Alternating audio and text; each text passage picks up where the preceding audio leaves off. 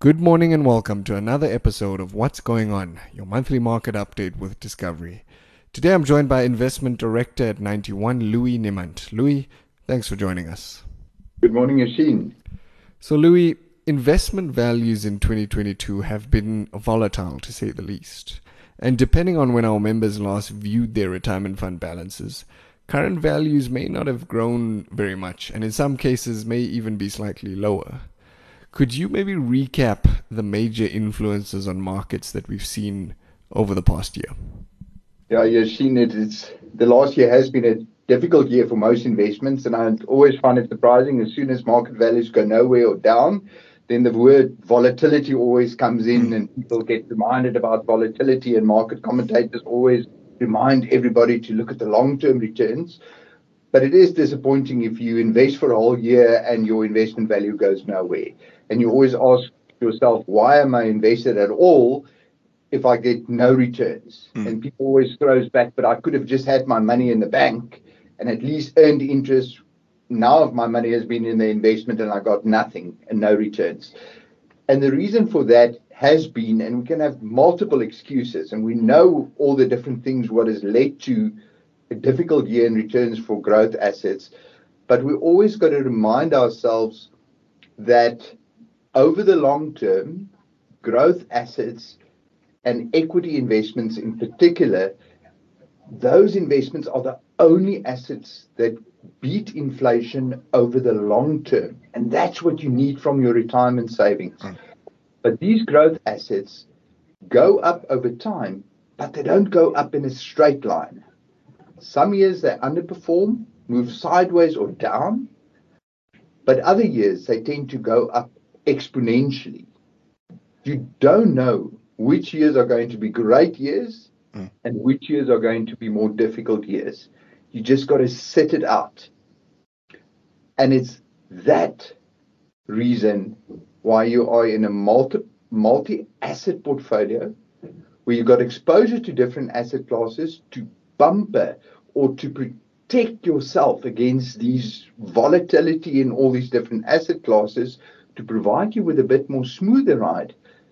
But just sit through these periods of volatility. Now, what happened over the last year so far that has resulted in these difficult returns has been global factors, not necessarily on the SA side. And right. these global factors, Yasheen, has all to do about the macroeconomic cycles unfolding with inflation surprising on the upside, resulting in interest rates rising more than anybody expecting, and rising interest rates meant that growth expectations are declining.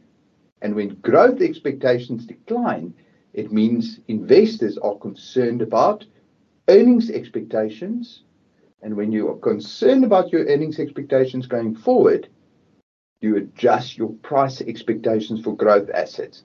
Right. Therefore, your prices of growth assets like equities and even your prices for interest rate sensitive assets like bonds decline.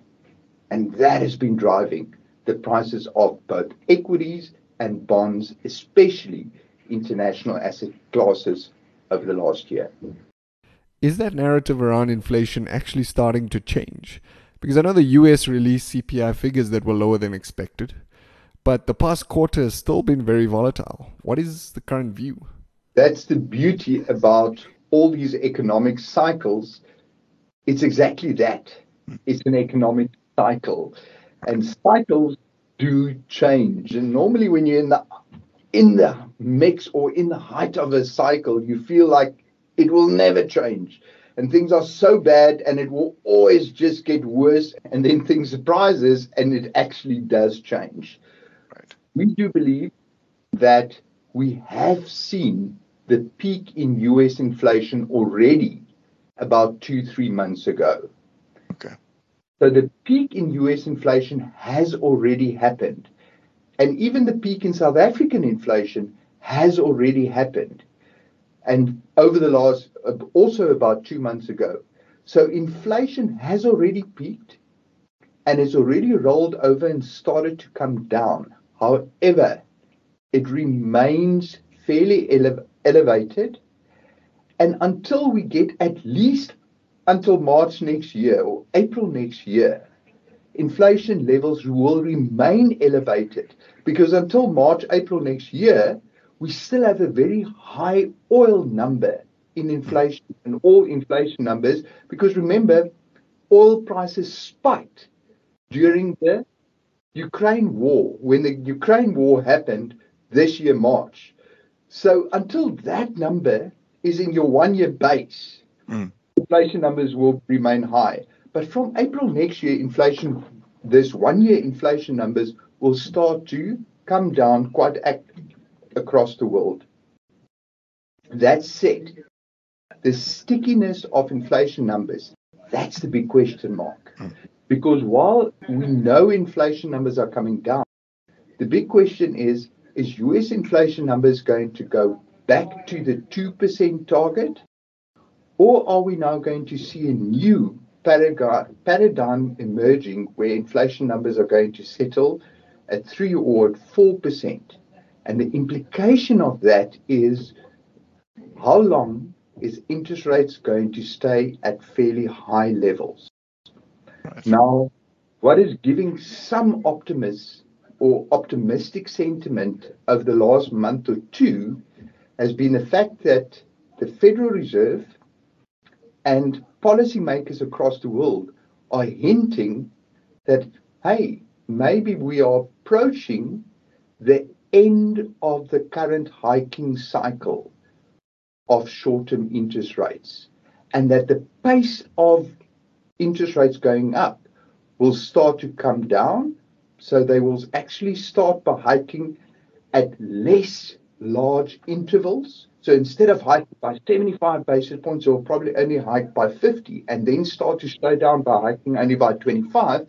And then they might even stop hiking. And then they might start to think of cutting interest rates towards the end of the second half of next year. Now, those type of indications give optimism towards the pricing of growth assets. And we the last two months, we saw a very nice bounce in growth assets, especially equity markets across the world. In both October and November, equity markets gave a very nice relief rally, but we barely just recovered the losses that we saw in June, July, August, and right. September. You mentioned a base effect. Is that something that could be affecting the way we view our current retirement fund values. So, for example, coming out of COVID, we entered a little bit of a bull run and values were escalating last year. But even if values were staying fairly constant this year, when expressed as a percentage return, it might actually make it look like markets are falling. It's always for me fascinating when people talk about a return mm. because whenever you talk about a return, you've got to remember a return is is expressed as a percentage change from one period to the next. And that is dependent on two specific points in time.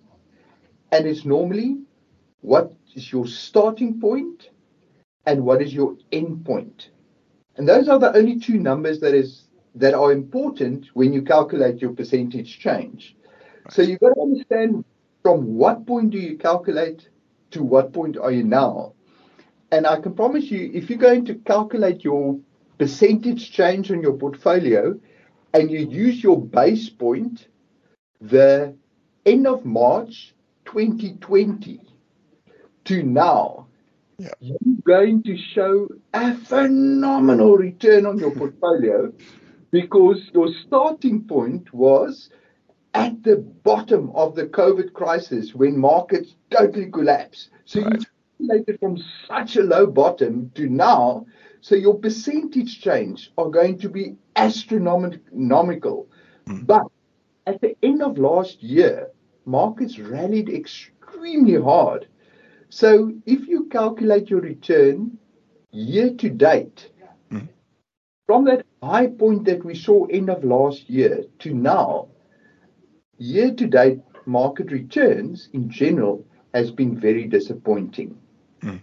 It's just because it's been calculated from such a high base. And it is quite interesting. People are very disappointing when you look at your one year return or your year to date return and you feel, ah, oh, my portfolio has gone absolutely nowhere. But you're quick to forget that for calendar last year, the Discovery Balance uh, Fund, for instance, gave you a return of, and I think it is sometimes quite surprising, gave you a return of 23% mm. for calendar last year. Right. It's quite surprising. You're quick to forget yeah. what good return you just got for calendar last year. Right. Even this year to date, your portfolio has gone nowhere. Mm. Great. I think that's perfectly clear. Just to end off, what can our members expect for the 2023 calendar year? It is always extremely difficult.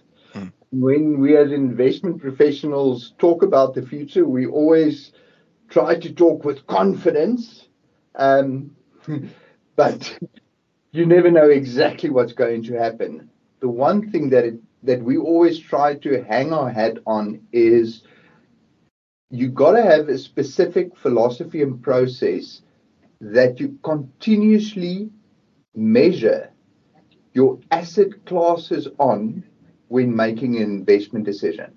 And we strongly believe that there are three things that you have to look at when measuring your asset classes and the opportunities to trying to identify the opportunities and the likelihood for asset classes to, to give you a return profile. Hmm. And those three things are very simple. One, what is the fundamentals of an asset class, i.e., what is the growth prospects for a potential asset class, i.e., for equities? What is the economic growth for that country or for the region? What is the earnings growth potential for that company's um, listed on the market? So that's A, what is the fundamentals?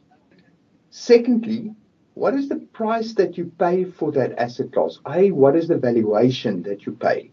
And thirdly, what is the sentiment around the asset class?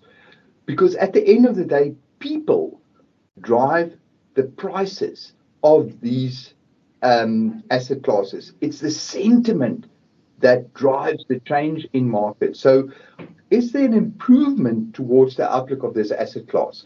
So it's those three things fundamentals, valuation, and sentiment that drives the outlook for the asset class. And if we look at, let's look at the three primary asset classes global equities first.